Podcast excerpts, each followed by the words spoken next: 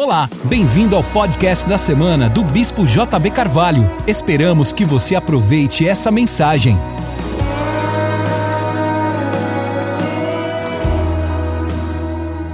Haja, contudo, distância entre vós e ela, cerca de dois mil côvados. Não vos achegueis a ela, para que não, para que conheçais o caminho pelo qual haveis de ir. Porque por esse caminho nunca passastes antes. Olha para a pessoa do seu lado e diga: por esse caminho você nunca passou antes. Ei, você vai entrar em horizontes inéditos, em coisas inéditas, em histórias inéditas, em construções inéditas, em uma unção inédita, em relacionamentos e, e, e prosperidade e conquistas que você ainda não passou por elas. Disse Josué também ao povo: santificai-vos, pois amanhã fará o Senhor maravilhas no meio de vós.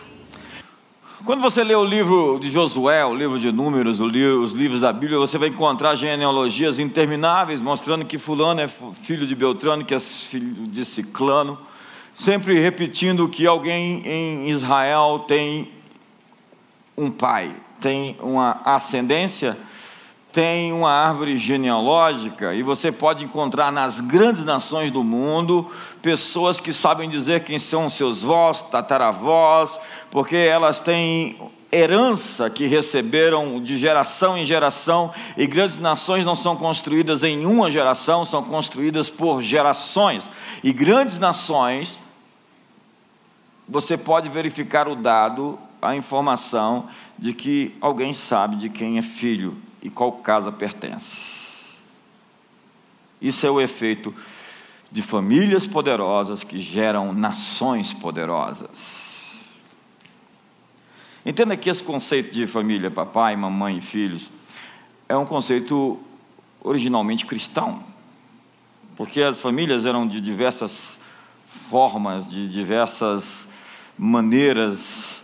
Essa conjuntura que nós vivemos com essas leis, com esse sistema democrático que você conhece, com livre opinião, foi uma conquista cristã. Você pode ser muçulmano em um país de maioria cristão. Você pode ser budista em um país de maioria cristã. Você pode ser judeu em um país de maioria cristã. Você pode ser um ateu em um país de maioria cristã, mas você não pode ser, em muitos países muçulmanos, um cristão em maioria muçulmana. Como não pode ser um cristão de maioria de ateus que não acreditam em Deus. E como no Tibete, até outro dia, eh, você não pode ser um cristão em um país de maioria budista. Liberdade de opinião, liberdade religiosa, liberdade de expressão, são conquistas cristãs dignidade da vida humana, dignidade da mulher, é uma conquista cristã. Mulheres têm dignidade. Por que, que as feminazes não reclamam da maneira como as mulheres na China são tratadas e são super maltratadas? Por que, que as feminazes não reclamam da maneira como as mulheres são tratadas no mundo muçulmano e você sabe como elas são tratadas? Por que, que elas só reclamam do mundo ocidental como as mulheres são maltratadas quando são mal, maltratadas? Quantos estão me entendendo meu ponto? Essa ideia de ser fidalgo, filho de alguém, é uma ideia cristã. E o que essas políticas progressistas querem fazer é nos levar para essa terra arrasada, onde somente um grupo, uma elite, sabe de quem se é filho. Onde existe uma conjuntura de família com outros modelos. Você sabe, você, você pode estudar, você pode pesquisar, e você vai encontrar como as coisas funcionavam antes. Agora, a herança é dada por pais. Se nós queremos herança, nós precisamos estar conectados, alinhados dentro de uma família. Muitos de nós nascemos sem herança, sem herança espiritual. Então nós nos conectamos à herança espiritual de alguém e através dessa herança espiritual nós temos sido invadidos por algo que não nos pertencia, mas nos foi enxertado, nos foi oferecido de graça. Agora você vai ter herança de uma casa, tem que se ter uma casa. Há muitos sem tetos espirituais hoje. Há muitos sem herança hoje porque não tem uma casa, não tem pertencimento, não tem uma família espiritual para pertencer. Gente que fica pulando de lugar em lugar, no momento do conflito, no momento do, do, do confronto, no momento do acerto e do ajuste, ela não consegue suportar a pressão, então vou procurar outro lugar. Nós precisamos de uma casa para chamar de nossa, de uma igreja que nós possamos dizer nossa casa espiritual, nosso lugar de encontro. Porque a mesma herança que está sobre mim é a mesma herança que está sobre nossos filhos espirituais. A mesma bênção que está sobre todos esses líderes e pastores é a mesma bênção que estará sobre todos aqueles que estão conectados conosco. Oh, quão bom e agradável é que os irmãos vivem em união. É como o óleo precioso que desce sobre a cabeça, sobre a barba, sobre as olas do vestido e sobre todo o corpo. Todos os que estão conectados a nós vão ter automaticamente tudo aquilo que Deus está derramando sobre nós.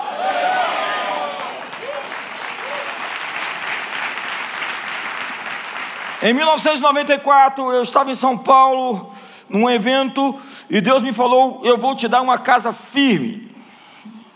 Eu vou lhe construir uma casa firme. Isso foi tão forte para mim, tão disruptivo, tão impactante, tão estremecedor. Eu sabia pela Bíblia que Deus estava me dando uma promessa. Há 15 anos atrás, nós fundamos a Comunidade das Nações. E estamos edificando uma casa uma casa onde as pessoas podem receber empoderamento, capacidade de descobrir seus dons, descobrir seus talentos. Uma casa onde eles podem ter pessoas que vão chamar de irmãos, onde eles têm a oportunidade de aprender a amar e ser amados, onde eles vão ser ajustados, alinhados e poder dar o seu melhor, onde eles vão receber a herança, a herança espiritual que é deles. E hoje eu quero falar sobre pais e mães. Porque Deus está à procura de pais e de mães.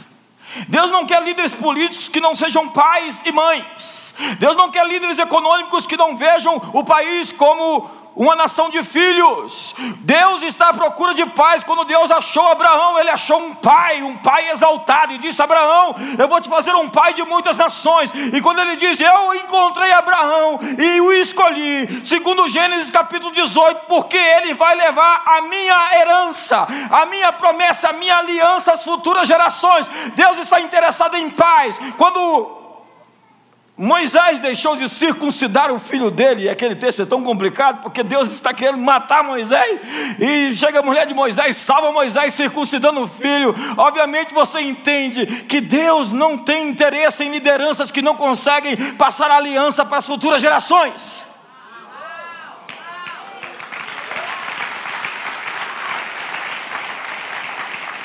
Deus está procurando pais e mães para dar a terra prometida. Deus está procurando um povo com genealogia, gente comprometida com a linhagem espiritual, com a linhagem familiar. Gente que não vai abandonar seus filhos, que não vai abandonar sua casa, que não vai deixar, por causa dos conflitos e dos confrontos, seu teto. Gente sem teto. Nós estamos atrás dos sem tetos. As Escrituras por vezes vai mostrar a natureza desse, desse Deus à procura de paz. E ele encontra no mundo selvagem a natureza, essa natureza selvagem, ela exprime muito bem a natureza do Deus que criou a, o mundo selvagem. Entenda? Quando Deus quis é, um líder, ele falou sobre Eliakim, dizendo: aquele Sebna que está ali, ele só pensa em se autopreservar. Eu estou falando de Isaías 22. A cultura dele é de tentar se proteger e arrumar um lugar no alto das rochas. Estou citando a Bíblia. No alto das rochas que ele possa se proteger, se alinhar, construir a sua casa. Ele quer somente um lugar muito alto onde ele possa garantir o seu futuro. E Deus disse: Eu estou cortando esse líder, eu não quero esse tipo de líder, eu estou levantando ele aqui, e ele será um pai para os moradores de Jerusalém. Eu estou citando a Bíblia. Eu lhe darei as chaves que abre que ninguém fecha, fecha que ninguém abre. Nós precisamos de líderes políticos desse país que venham o povo não como um voto a mais, mas como filhos a quem eles vão guiar ao seu destino.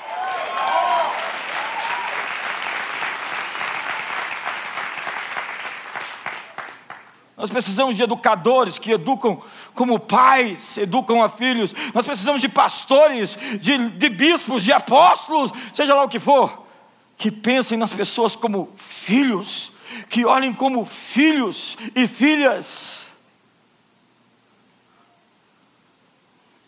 As Escrituras mostram essa natureza animal, selvagem. Quando Deus vai falar sobre a sua aliança com o seu povo, ele usa Isaías para dizer: Ei, ei, no dia das mães, entenda você, que se tua mãe que amamenta o seu filho pudesse se esquecer daquele bebê, se isso fora possível, eu jamais me esqueceria de ti. Ei, se uma mãe pudesse se esquecer do bebê a quem amamenta, é impossível que aconteça isso, porque o maior vínculo biológico que existe nesse universo é o vínculo entre mãe que amamenta e bebê. É um corpo interconectado, interligado. E Deus disse: se isso fosse possível, eu, todavia, jamais me esqueceria de você, porque o seu nome está gravado na palma da minha mão.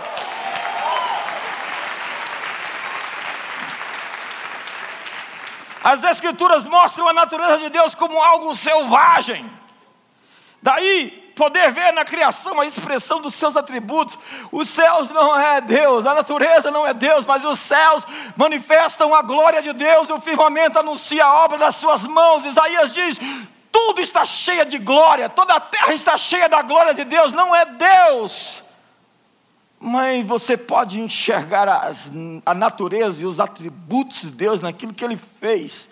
Basta você olhar para o seu irmão, na natureza expressa de Deus, quando ele manifesta o DNA do seu pai, você está vendo a expressão de quem é o pai nos seus filhos, e a ardente expectativa da criação aguarda a revelação dos filhos maduros de Deus. Filhos maduros de Deus são aqueles que vão manifestar a natureza do seu pai. Deus está à procura de filhos que manifestem o Pai. Deus está atrás daqueles que vão mostrar o Pai. Deus está atrás de pais e de mães.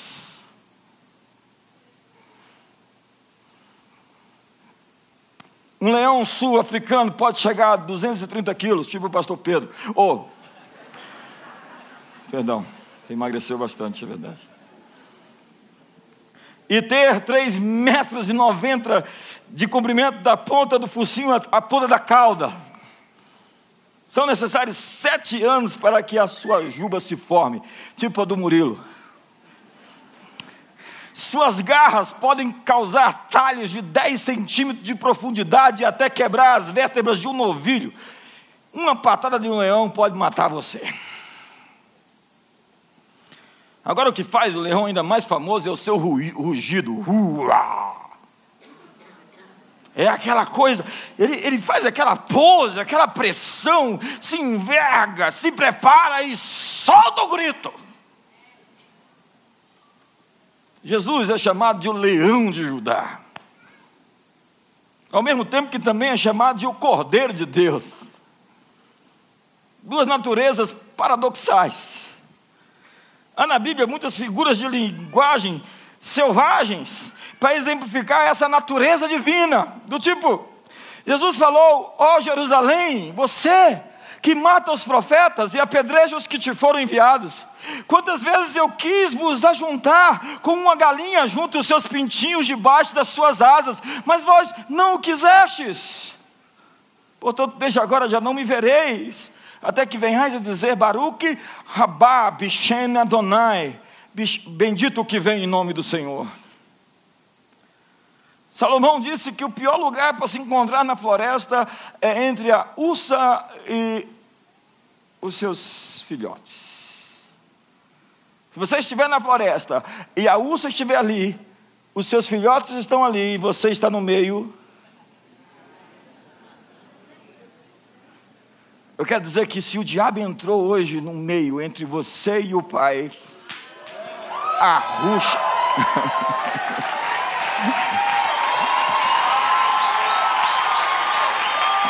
A natureza selvagem de Deus está se erguendo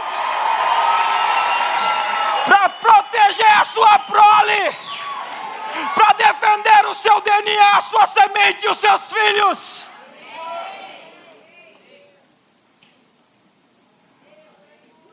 Não existe nada na natureza como um instinto maternal e paternal. É claro que existem aberrações do tipo o instinto assassino de uma mãe mata sua prole. É claro que você vai ver na natureza essa queda, porque quando o homem caiu, a natureza caiu. Então você vai ver, às vezes, a leoa matando os filhotes. Isso é a queda. Isso não é a natureza redimida, isso é a natureza corrompida, porque a criação foi sujeita à vaidade, não voluntariamente, mas por causa daquele que a sujeitou, na esperança de que a criação seja redimida do cativeiro da corrupção para a liberdade da glória dos filhos de Deus. O texto está falando que quando o homem caiu, toda a natureza caiu, quando o homem é erguido e levantado, toda a natureza se ergue.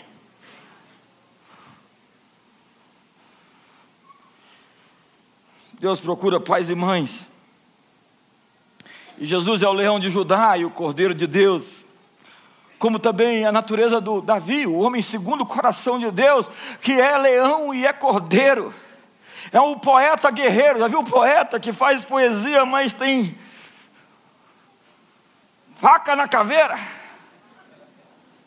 Um adorador, estadista.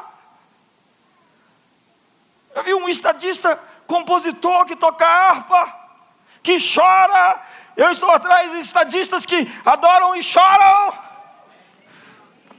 Servos e reis que lideram, governam como servos, com corações de servos e servem com corações de reis.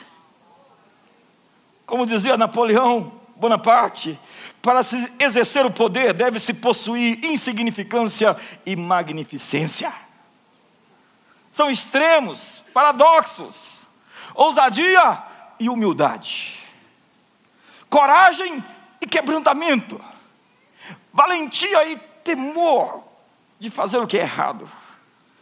É ser ao mesmo tempo réu e juiz, fraco com Deus, mas forte contra os inimigos, porque em Cristo Deus se escondeu. É kenosis. Na cruz, Deus esconde a sua força. E os homens passavam debaixo da cruz e diz: Mostra-nos a tua força, desce da cruz, e aí creremos em você. Ou seja, creremos em você se tu mostrares a tua força. Mas Deus não veio mostrar a força, senão a fraqueza porque pela loucura da pregação, que é mais sábia do que a sabedoria dos homens, é que nos convertemos, porque o Evangelho é loucura para os que se perdem, poder de Deus para a salvação de todo aquele que crê. Fraqueza de Deus que conquista o mundo, não pela força da espada, mas com um homem pendurado, dizendo: Quando eu for levantado, atrairei todos até a mim.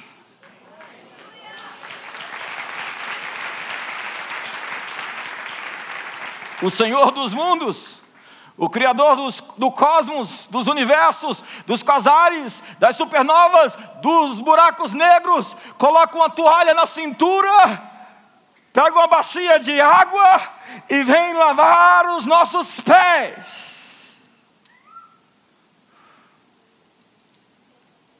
Somos como leões, mas somos como ovelhas, porque o Senhor é o meu pastor. E ovelha não é uma coisa muito agradável de ser chamado.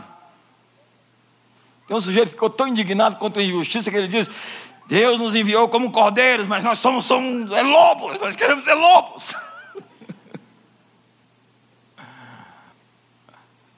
Porque ovelha não tem garra. Ovelha não consegue correr né, com ninguém. Ovelha é um animal estúpido, não tem visão. Ovelha não tem performance. Você já viu num circo? Eis aí, ovelhão, a ovelha voadora.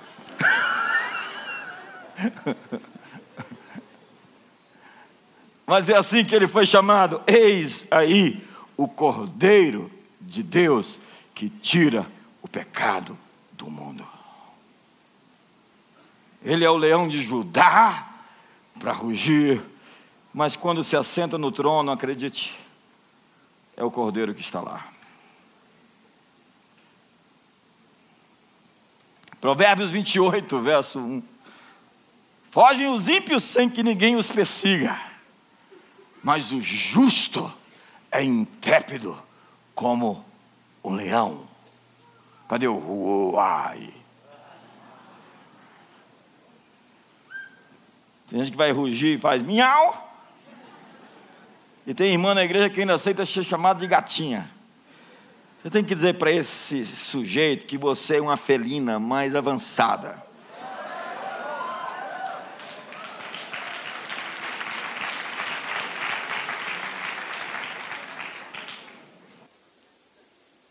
Leões e leoas são reis e rainhas indiscutíveis no seu domínio.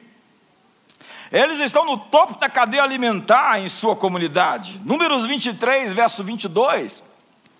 A Bíblia diz sobre o boi selvagem. É Deus quem os vem tirando do Egito e as suas forças são como as do boi selvagem. Diga comigo, boi selvagem. Boi selvagem. O que é um boi selvagem? É um animal sem medo. O Salmo 92 diz assim: Eu fui ungido com óleo fresco e revestido do poder, do poder do boi selvagem. Por isso os meus olhos se agradam de ver os inimigos que contra mim se ajuntam e os meus ouvidos se satisfazem de ouvir dos malfeitores que contra mim falam. Você já imaginou um sujeito que diz assim: Eles estão falando de mim, eles estão se ajuntando contra mim? É o boi selvagem. É aquela unção do homem sem medo. Verso 23 vai dizer: Contra Jacó, pois não há encantamento, nem adivinhação contra Israel. Agora se dirá de Jacó e de Israel: Que coisas Deus tem feito? Vamos dizer: Que coisas Deus tem feito? Verso 24: Eis que o povo se levanta como? E se ergue como? Não se deitará até que devore a presa e beba o sangue dos que foram mortos. Que linguagem pesada. O contexto é Balaque e Balaão, o contexto é adivinhação, maldição, bruxaria, feitiçaria, macumba, voodoo, todas as práticas horrendas de tentar enfeitiçar as pessoas. E o que o texto está dizendo é que nós não devemos ter medo de nada disso, porque como leões e como leoas, nós temos um Deus que é por nós. Quem será contra nós? Contra Israel de Deus não vale encantamento nem adivinhação contra Jacó.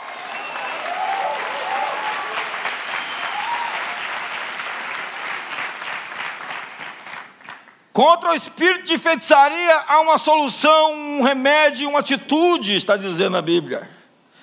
Quando um leão se levanta, então diz as Escrituras, o pânico atinge a savana inteira.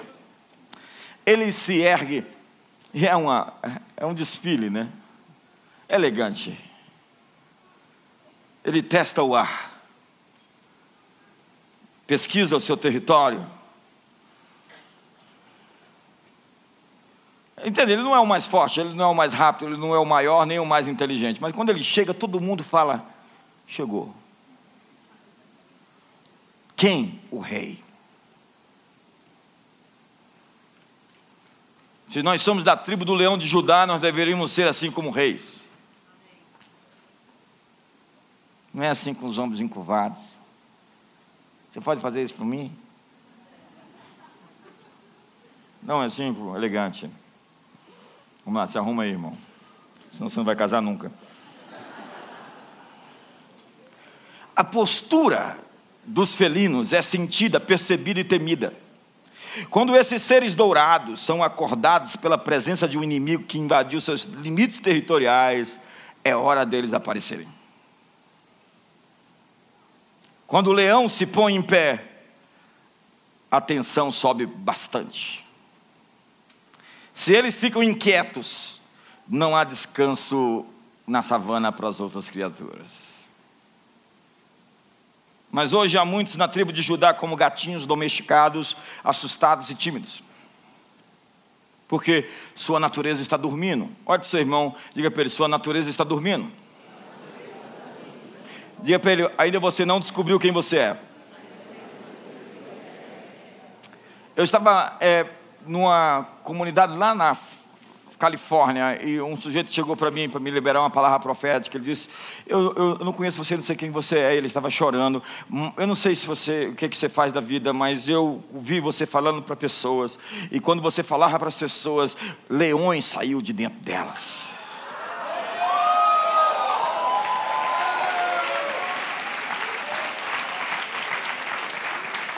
Pergunta para o seu irmão: será que tem um leão aí, uma leoa aí dentro?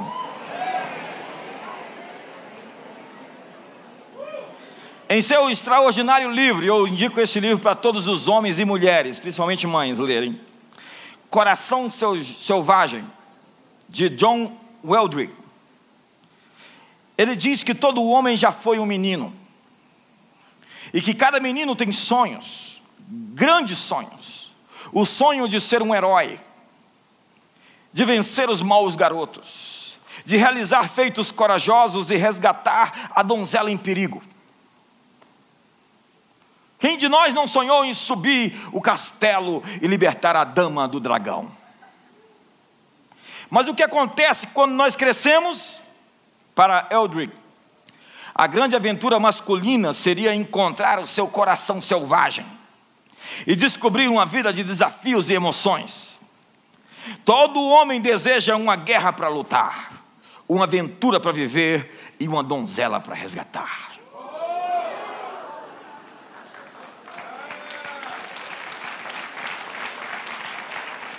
Todo menino deseja ser um herói e um guerreiro. Por isso eles brincam de capas, de espadas, revólveres, heróis e bandidos. Matei você, não, matou não. Meninos brincam de guerra. E simplesmente é um ensaio do verdadeiro drama muito maior que eles vão viver durante a vida. E alguns desses heróis se tornam anti-heróis e vilões na caminhada. Ei, o menino que você era se orgulharia do homem que você se tornou?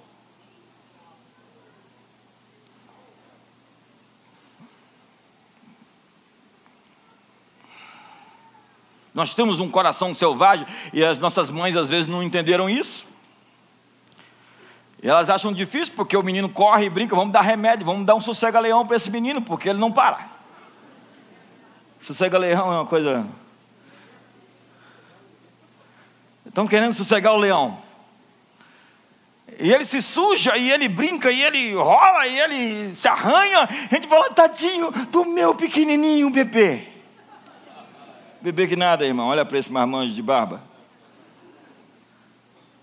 Eldrick vai falar sobre emancipar os garotos para serem homens. Porque há muitas mães que não querem permitir que os seus meninos se tornem homens. Logo no dia das mães,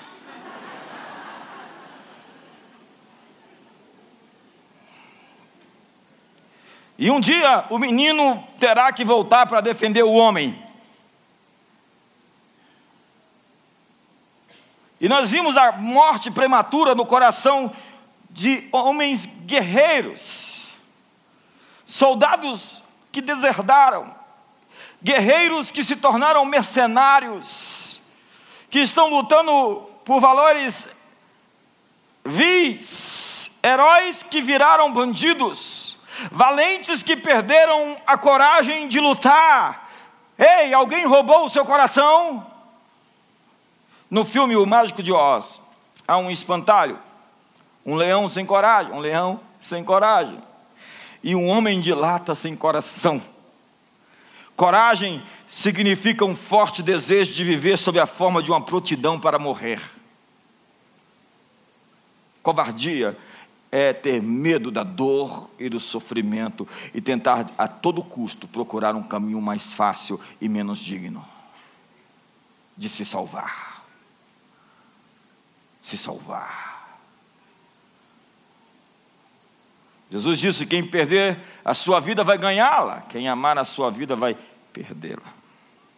A honra de um verdadeiro guerreiro é mostrar suas cicatrizes adquiridas na batalha por amor do seu nome. Carrego no corpo as marcas do Evangelho. Para mim, o viver é Cristo e o morrer é lucro. Há algo selvagem no coração de todos nós perigo, exploração, combate, riscos. A aventura está escrita no coração de cada homem. É algo que nos põe à prova. Você vai, por exemplo, à casa do Murilo e você vai ver na parede da sua sala a cabeça de um leão, de um leopardo e de um gorila que ele caçou. Ninguém acreditou e nem riu. Era para rir. Eu estava com o Danny Silk esses dias. Danny é caçador. Ele vai lá onde é permitido nos Estados Unidos, na, no Alasca. Pega um rifle e vai caçar. Você precisava ver as fotos que ele me mostrou das caças. Eu falei, se a disso deixar, eu vou contigo.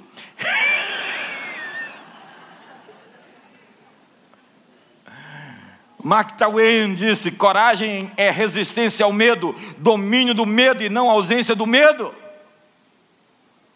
Fala, você não está com medo? Não! Homem e medo não combina. Alguma coisa aconteceu na casa, vai lá, mulher, vai lá ver o que, que é. Tem ladrão na porta.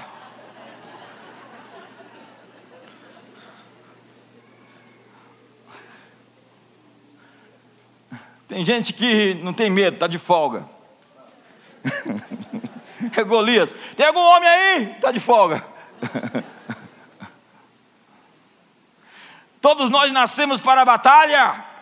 Na batalha e para a batalha. A batalha está escrita no nosso DNA. Nós nascemos para a luta.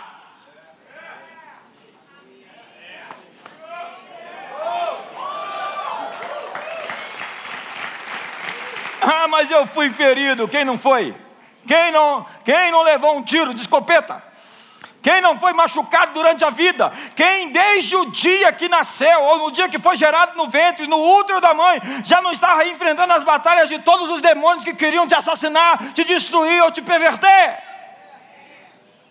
Todos nós temos motivos para desistir, todos nós temos motivos para não ir, todos nós temos motivos para ser fracassados, derrotados e vítimas, mas em vez de vítimas, Deus nos fez mais que vencedores naquele que nos amou. Ei, me ajuda aí, dá um rugido aí.